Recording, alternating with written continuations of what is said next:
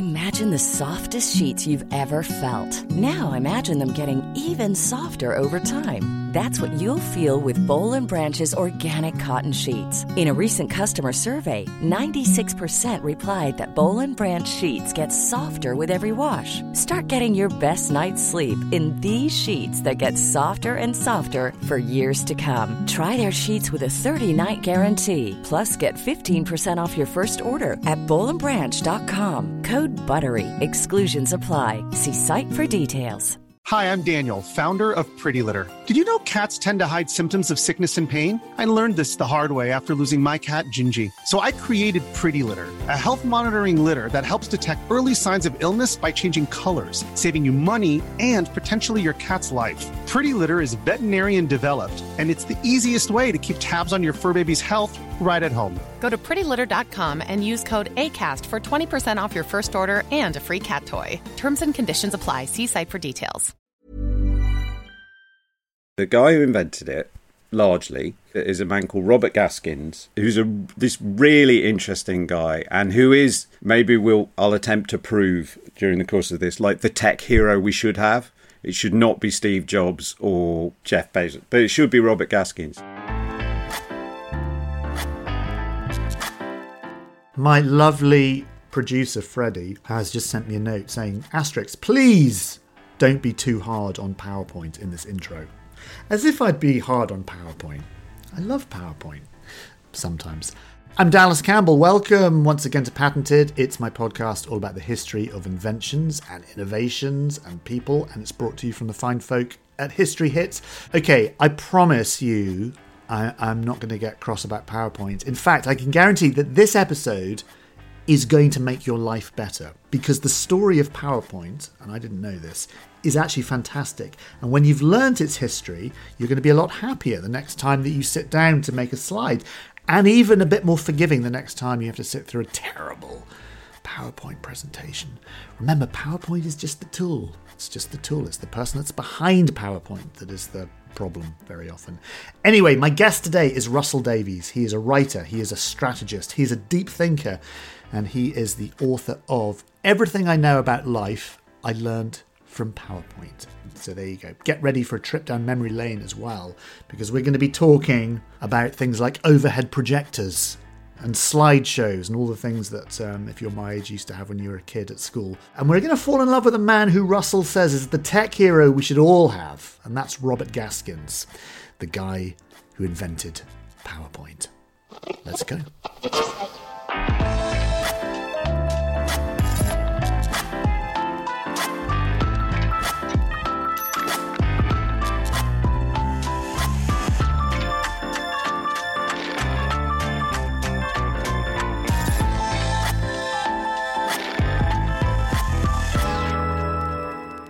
What's your background with PowerPoint, just so I know? So I worked in advertising for a long time. My career in advertising coincided with PowerPoint quite well. I was youngish at the same point where it arrived. So I just saw the end of the pre PowerPoint era and then thought, oh, this looks interesting. I'll try learning how to use this. And for a long time, because I'd done a little bit of work on it, I was one of the only people who knew how to put an image in PowerPoint.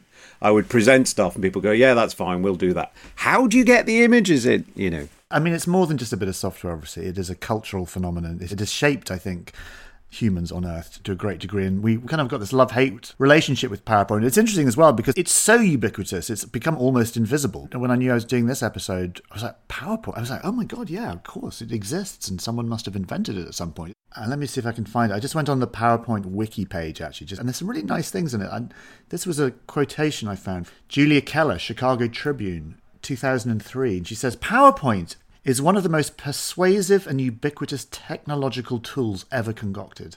In less than a decade, it's revolutionized the worlds of business, education, science, and communications, swiftly becoming the standard for just about anybody who wants to explain just about anything to anyone else. From corporate middle managers reporting on production goals to fourth grade fashioning a show and tell on the French and Indian War to church pastors explaining the seven deadly sins.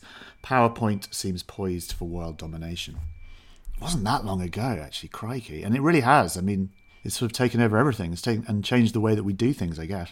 Well, it hasn't. It hasn't. To some extent, it just replicated the sort of presentational norms that existed before. So, Robert Gaskins, who invented it, made a big study of how people presented pre computers. And a lot of what PowerPoint done is replicate those things. So all the bad habits that we, the re, I mean, the reason when we talk about death by PowerPoint, it's not PowerPoint that's the problem. It's just that it's just replicating bad presentations from the past. The reason we talk about death by PowerPoint is that uh, this is going to sound like an awful conspiracy. Is that the people who control mainstream media, politicians and journalists, are the only people in the world who don't use PowerPoint. Don't they? I thought everyone used PowerPoint or some d- derivative of PowerPoint. Yeah, but journalists, for the most point, receive presentations but don't give them. Oh, I see. Oh, that's interesting. And politicians almost never, apart from during the pandemic, never use PowerPoint. That's interesting. One of the things you discover in writing articles and books about PowerPoint, which I've done, is that journalists are desperate to write articles about how everyone hates PowerPoint. When the reality is, not everyone does hate PowerPoint. There's a sort of narrative about death by PowerPoint and it's corporate, blah, blah, blah.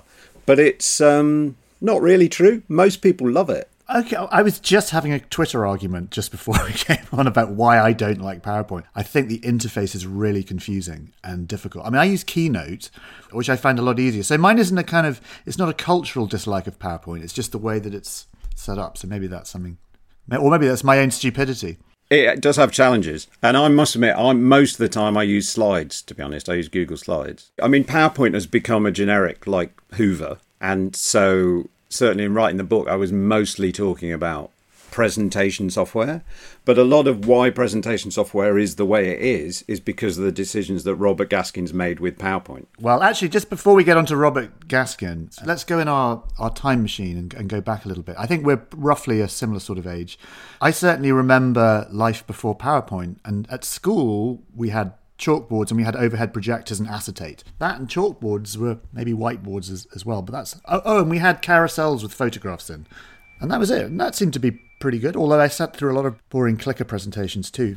So pre PowerPoint or pre personal computers, effectively, the dominant ways of presenting in organizations were, as you say, either OHP overhead projectors, acetates on over projectors, or the photo carousel thing, the 35 millimeter slides. And actually, again, one of the things that you see in PowerPoint is they're very different experiences. Like 35 millimeter slides, the room needs to be dark. The only bright thing is the screen, so people fall asleep. I've never the... thought of that. Wow, ne- yeah. And presumably no text, as, or very little text, because you're dealing with photographs. So presumably, generally, you're seeing images, or did people do slides with text on for those as well? So they would have bureaus. A large company would have a bureau that made slides for senior executives to do presentations or sales forces. And that's largely when they invented PowerPoint, what they thought the business opportunity would be is that companies were spending enormous amounts of money preparing presentations and that they would choose instead to buy a computer and PowerPoint to save money. I'm just going to shoehorn a cultural reference in here for our listeners. Um, my favourite film of all time is a film called Local Hero by Bill Forsyth. Okay. Oh yes, um, good skies, McIntyre. Aye, good. aye, that's the anchor way. That's him gone. Anyway, uh, are there two G's in Buggered Off? Anyway, great film. However, the opening scene of that film, credits come up, is a darkened room and they're all sitting around a board table and they're giving a carousel photo slide presentation. And Burt Lancaster, who plays one of the main roles in it, is, is sitting there asleep in the darkened room. So there you go. And that for your younger listeners, that where people will have seen it is in Mad Men. Oh yes, yes. I like to think I have younger listeners. okay, so that's the old world. Why, how, when? PowerPoint version one? What's the deal? What day? Can we get can we get really detailed? It was like four o'clock on a Thursday. There is an actual date. Oh, I think it was April the 20th, 4:30 p.m. on in 1987. Wow. This is part of the story. The guy who invented it largely is a man called Robert Gaskins, who's a this really interesting guy and who is maybe we'll I'll attempt to prove during the course of this like the tech hero we should have. It should not be Steve Jobs or Jeff Bezos, but it should be Robert Gaskins. Well, yeah, no one's heard of Gaskin. After he did PowerPoint, he retired and spent a long time working on a website called concertinas.com. I heard he played the concertina. I heard this. Tell me more. It's the definitive source of information about concertinas. And it's Yes. it's everything that made him good about developing PowerPoint. It's rigorous, fastidious, creative, well written. It's really interesting. Anyway, so And it's still up. Can you Yeah, still, yeah, if yeah, you yeah, want to know about concertinas? that's the place to go. Yes. The prehistory is quite interesting. His dad ran a business that did audio visual work, as they called it at the time. So OHPs, projectors, all that kind of stuff. So we grew up around those things. He went to Berkeley College in the States in uh, 1968, so the height of, you know, all the sort of uh, hippie world in 68 Yeah. and he studied basically a combination of computing and humanities. So he was in the English department, but he was interested in computing. And he did things like working out how you might do typesetting on computers for Chinese text and stuff like that. He then went into a large tech company and spent years presenting to people in the old way of doing it with acetates and overheads and things like that. Then got hired by a company called Forethought that was trying to develop applications for the computing world they assumed would soon come, which was graphical user interfaces. So everyone knew that round the corner would be Windows and the Mac, and probably the version from IBM, which would be the first computers that had mouses, mice, uh, that had Windows, all that kind of stuff. The first proposal for PowerPoint was written in 1984. At the time, it was called Presenter. He hired one person to work on it, um, Dennis. Oh, I've got a picture of it. I just, hang on, I just Googled image of it actually because I wanted to see. Yeah, here we go. Dennis Austin. Dennis Austin, yeah. So they started working on it together with not much corporate support. Like no one else really believed it was a great idea. So a bit of a garage thing like Steve Jobs and, you know, oh, we did it in our garage, that type of thing. A little bit inside a company that was trying to do other things. They had this vision for doing this thing. They worked on that for a couple of years, made a lot of, I think, very smart decisions up front because Gaskins had done all this work about understanding presentational cultures and thinking about those things. And it basically saved the company that they were in because although not many people believed in it, enough people believed in it that they actually launched a product and sold out in two days 8,000 copies of the product. If I bought that product, if we go in our time machine to 87 and we buy it and we load it up on our computer, what can we do with it? You can basically print out overheads. Oh, you can't hook it up to like a projector or anything. No, so PowerPoint version 1 was for printing out on a laser printer, overhead projectors, mm-hmm. and using them like that. You could see your slides on the screen, but Macs at the time and PCs that came a little bit later, like Windows PCs that came a little bit later, didn't have video out. so you couldn't connect them to projectors or bigger screens or anything like that. So version 1 was for making black and white overheads. Version 2, you could make slides with it. This was when color arrived. You would make the slides on the PC and then send a file to a bureau overnight by FedEx, who would send you 35mm slides back. So you were making stuff to go in a carousel. Wait, you'd save it what, on like a floppy disk or something? Yeah, you'd send a floppy. I think there was some network you could send a file, but it wasn't until version 3 that you could output to a projector. And the interesting thing is that people were doing that because organizations were spending so much money making presentations the old way that people would buy a computer in order to get PowerPoint. When GUI computers launched, the Mac and Windows and things like that, for a lot of people, the reason to buy one was to get PowerPoint. So it wasn't part of like things like Office didn't exist. No, no, it wasn't bundled with Office until much later. It was actually finally a useful application for the personal computer inside businesses. Tell me about the name itself, PowerPoint. Bob originally called it Presenter, which is a kind of a good name, but where did PowerPoint come from? It was called Presenter for the first two and a half years or whatever of development. Then they discovered it was trademarked and had to come up with a name right. about a month before it launched. I mean, it's sadly it's quite a prosaic story. He just said "Yeah, I came up with it in the shower, and then someone else in the team independently came up with the same name, and they thought, okay, well that's a good sign, and they started calling it PowerPoint. When they did version one and it was sort of unleashed on the world and they sold 8,000 copies, did they know quite the revolutionary effect or the ball that they had started rolling? I think they did, yeah. They describe it as it was suddenly very clear that we had very good product market fit, as Silicon Valley people say, and that it was a very large market. And who was the market then? Because now, in that quotation I read, everyone uses PowerPoint. It's not just business people or academics, it's everyone. So who is it aimed at? It was aimed at businesses that were doing large numbers of presentations. And it was aimed at specifically the people in the business that was doing the presentation. What they wanted to do was give the people who had to give the presentation control of the presentation and control of the materials for the presentation because people were used to having to go, I need some slides. They'd scribble them out, hand them to someone else who would make the slides or the OHPs or something. And finally, they were given direct control of the presentation, which again is why I think one of the reasons PowerPoint's been so successful. It's aimed at the person doing the making. It's really interesting actually because the fact that PowerPoint gives you so much control and gives you infinite choice of doing anything you want, in a way it's killed the creative process, I think. Because you have such a wide canvas if your canvas is infinitely wide as an artist or a writer, it's very hard to know where to start. I think it's why Twitter's so successful because you're limited and because the parameters are so strict. You have to be disciplined and you have to think creatively. And, and things like PowerPoint, it's almost like the menu is too vast. You go into a restaurant and the menu is too vast. It's just bewildering. I can imagine the idea of having to do your slides with a limited budget and then having to put them onto floppy disk and then sending. You're not going to change them or anything, and so you've got to really plan. I think this is so much of the tension and fascination with it as a tool. It's why it's succeeded. First thing is, it does have discipline because it's a rectangle. It's a landscape rectangle and that creates all sorts of things in itself. But also, I think every generation of product manager at Microsoft has clearly had the same conversation. And every other tool, every other version of this, when people launch, oh, we're going to reinvent presentations, what they always do is go, we're going to constrain people's choice more so that their slides are more tasteful. And I mean, that's what Keynote does, right? It constrains things, but that's exactly the opposite of Bob Gaskin's intent and exactly the opposite of why people love PowerPoint is because it can do anything. And for most people in the world, it's the only creative tool they've got.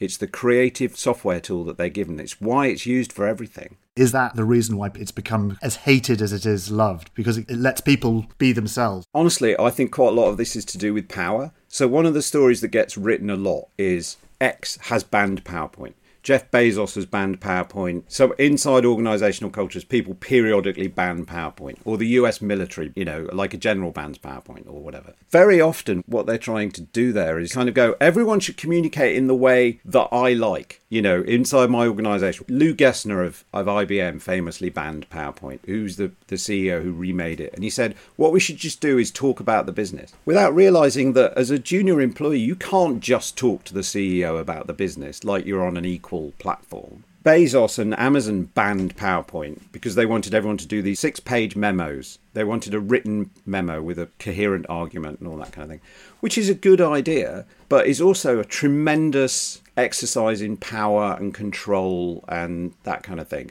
PowerPoint gives people a platform, and they're very often people who don't have that platform. They're a way of if you've got to stand up in a room and do a talk and you've never done it before and it's the first time you have to do it, it helps you. It does. Well, you're absolutely right, of course. It gives you kind of banister to hold. You know, I was just saying I had a conversation on Twitter today, and I think the solution PowerPoint should develop a sister bit of software called PowerPoint Lite or To the Point, where basically, a bit like Twitter, you have a 12 slide maximum in your presentation where you can't have more than 12 slides and like a 12 word minimum on each side and just see how different things would be. That probably exists. Someone will have invented that. One of the things that happens is people go, I tell you what's wrong with PowerPoint it doesn't work the way I like things to be. And periodically they invent that. One of the things it does, and I think one of the reasons it's loved, is a PowerPoint presentation is the only time inside an organization or a company where it's acceptable to just put a quote in that you like or pictures of your kids. It's somehow the corporate tool that gives you more room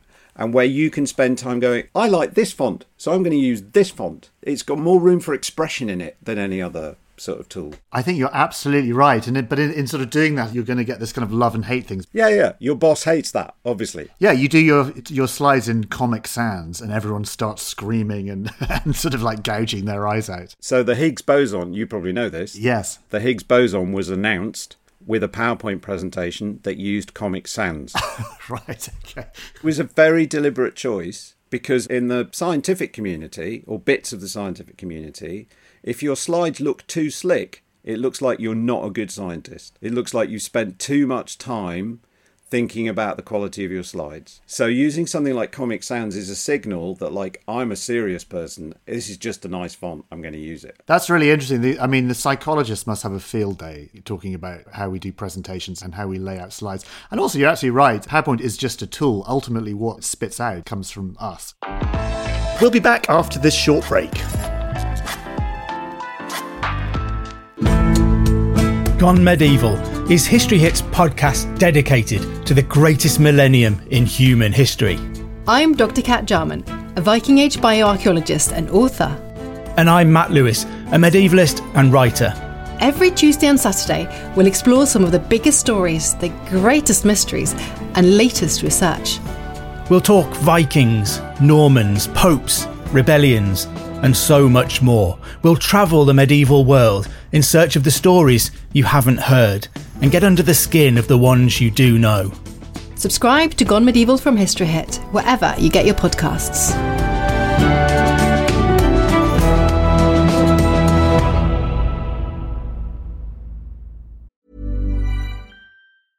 This is Paige, the co-host of Giggly Squad, and I want to tell you about a company that I've been loving, Olive and June. Olive and June gives you everything that you need for a salon quality manicure in one box. And if you break it down, it really comes out to $2 a manicure, which is absolutely insane. It's also so easy to get salon worthy nails at home with Olive and June. The difference between how your nails used to look when you did them yourself and now with the Mani system is a complete game changer. The best thing about Olive and June too is it's a quick dry. Dries in about one minute, lasts for five days, and full coverage in up to one to two coats. Visit oliveandjune.com slash perfect Mani 20 for 20% off your first system. That's oliveandjune.com slash perfect Mani 20 for 20% off your first system.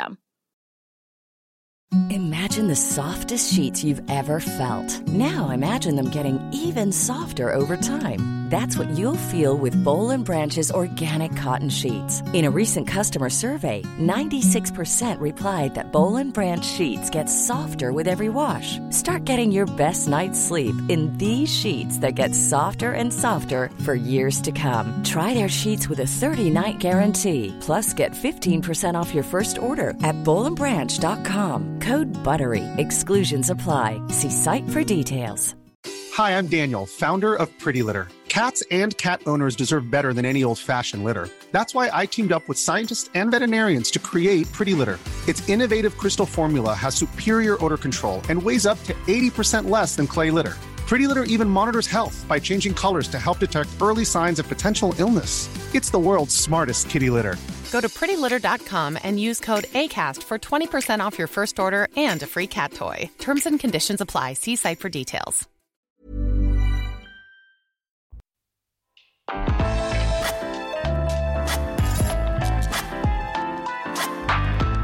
I'm interested, does those original inventors of PowerPoint, first of all, are they still involved in it? Like, what happened to those original people? Because you said it was originally designed for Macintosh, and now obviously it's part of Windows. Just tell us through the history of, of PowerPoint briefly so we know how things worked. This small company, Forethought, who developed Presenter, which became PowerPoint, they launched version 1, which was for the Mac initially because the Mac was the first platform that could cope with this. This was pre Windows. As soon as it launched, pretty much instantly, they got bought by Microsoft because everyone knew that the future coming was graphical user interfaces and that PowerPoint was one of the things you had to have. So they moved into Microsoft. They were the only bit of Microsoft in Silicon Valley for a long time. So everyone else had to move to Seattle, which is where Microsoft was. The PowerPoint, it was called the Graphics Business Unit, stayed in Silicon Valley. They did version 2, they did version 3. They were developing for the Mac and Windows at the same time because the Mac was a more capable machine at the time, though everyone knew Windows would eventually dominate and take over the world because of the installed base. Gaskins, I think, left after version 3.1, uh, which was Windows 95 and Windows 3.1, which was when Windows finally became properly capable. And it got rolled into Office. It became part of the Office suite and it just became a thing. I mean, again, part of the reason for its ubiquity is you get it when you get a computer, basically. You mentioned Gaskin and his accordions. Constantine, sorry, and he was an interesting guy. Is he still involved in it? Or what does he do now? Or did he make so much money that he sits on an island sipping pina coladas? He's got a lovely website, apart from concertinas.com, and he wrote a brilliant book about the history of PowerPoint called Sweating Bullets. Which is very fastidious, very rigorous. He's very careful to be accurate about the history of PowerPoint. He realizes the bad uses that have been put to. Uh, he's aware of that, but he's also proud of what he invented. I think he's retired. He moved to London for a long time, did the concertina stuff. He helped curate some exhibits about concertinas at the Horniman Museum in southeast London. I know the Horniman very well. Yeah, great museum.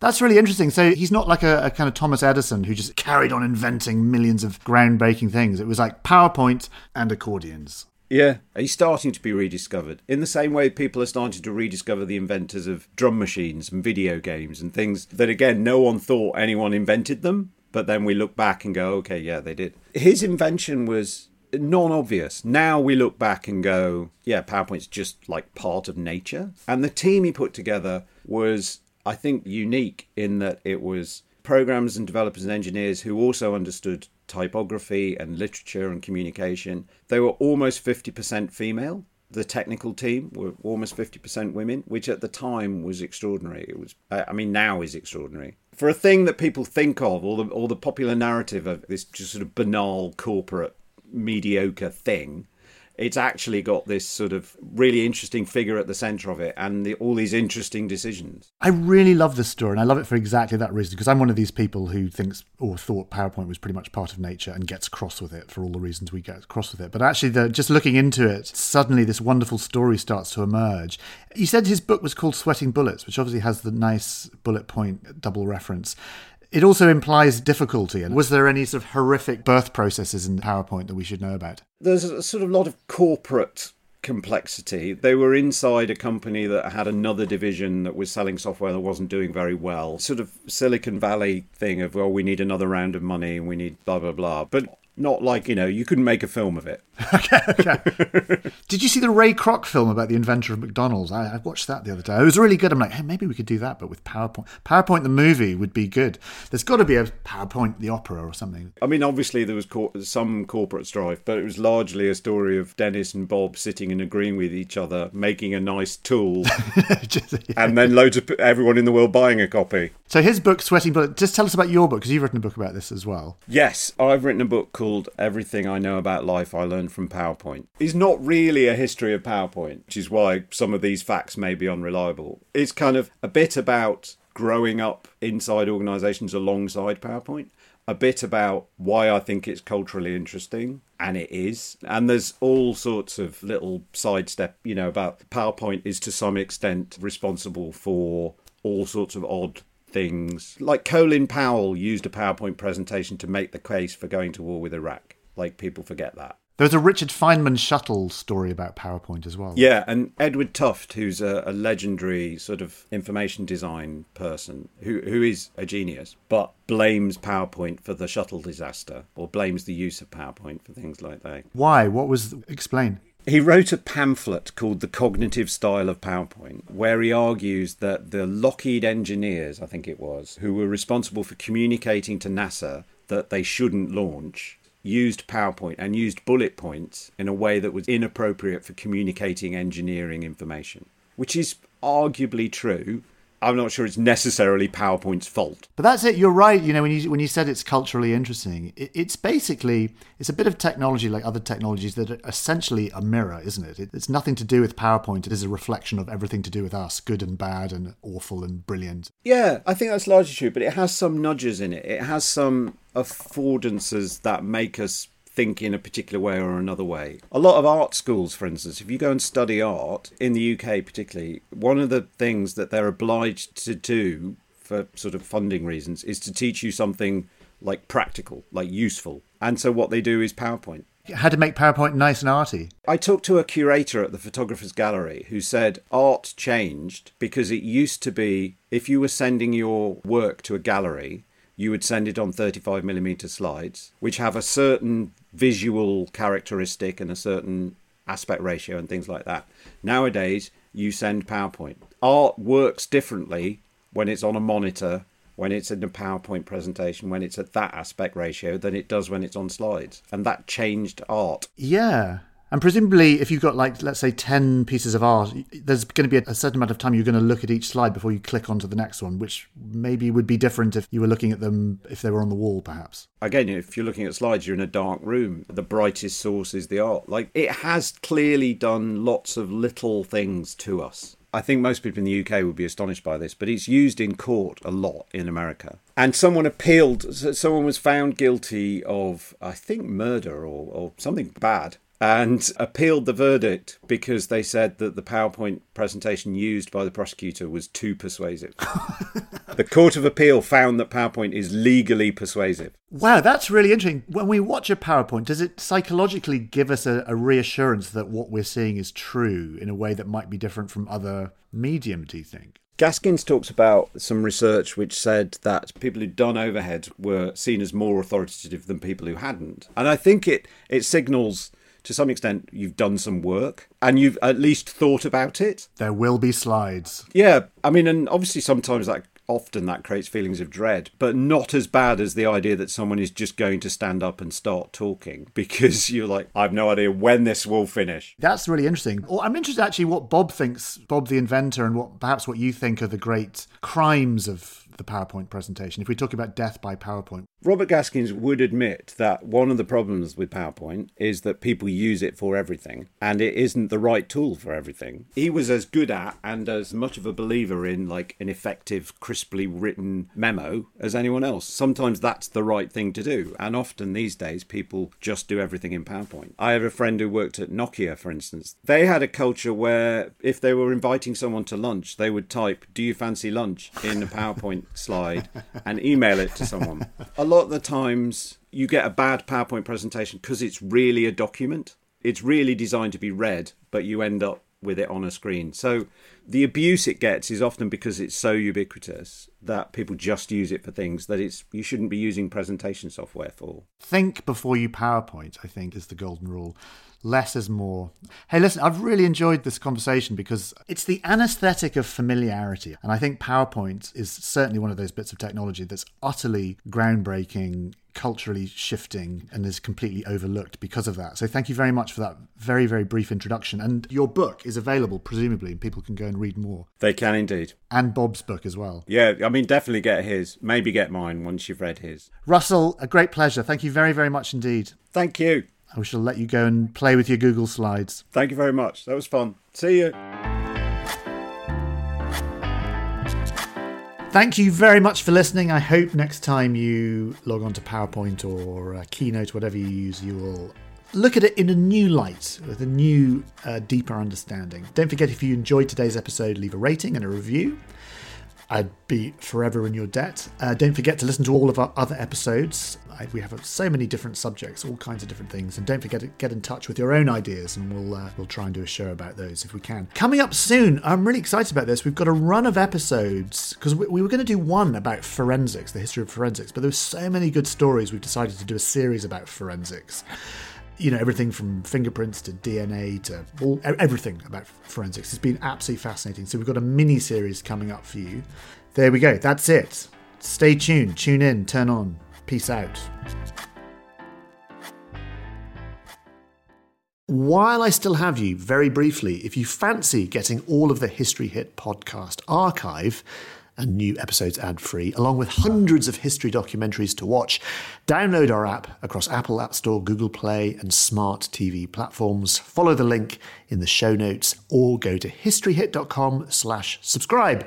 There is thousands of hours of history on there, including a documentary on science in the Middle Ages with Seb Falk, and also one with me talking about the secret history of the space race. As a patented listener, you get a special gift if you use the code patented at the checkout. You get 50% off your first three months. That's patented for 50% off your first three months. And if you're an Apple listener, you can subscribe for new ad free podcast episodes within the Apple app.